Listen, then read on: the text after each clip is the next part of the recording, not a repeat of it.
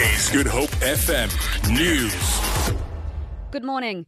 A 19 year old man has been arrested in connection with the murder of Lakita Moore in Valhalla Park on the Cape Flats.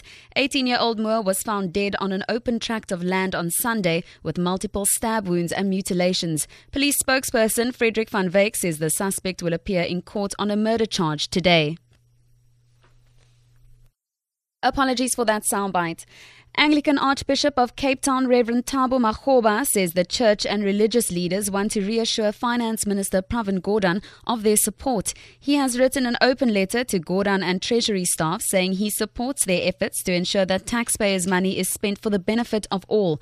Gordhan has been the center of a Hawks investigation into the SARS rogue unit when he was commissioner. Makgoba has urged Treasury to ensure that government resources are spent wisely just want to reassure him of our support during this difficult time. We know that his treasury has been under tremendous pressure. We pray for openness and transparency. South Africa should be disinfected of any ill Health workers in the ambulance and emergency services in the Western Cape are expected to march in Philippi near Cape Town today. This follows recent attacks on paramedics and the hijacking of several ambulances. Provincial Ambulance Chief Pumzile Phaphu says attacks against paramedics affect communities.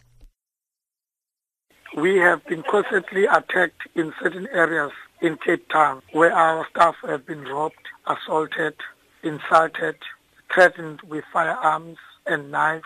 And we have quite a number of staff that have been laid off now because of stress and of some psychological effects. To end this bulletin, police have confirmed that three illegal miners who were trapped underground at a disused mine in Langlaagte, south of Johannesburg, have died, while seven have been brought to surface alive. A group of illegal miners were trapped in the abandoned mine shaft since last week. Late last night, the bodies of the two remaining Zama Zamas were retrieved by a group of volunteers consisting of illegal miners.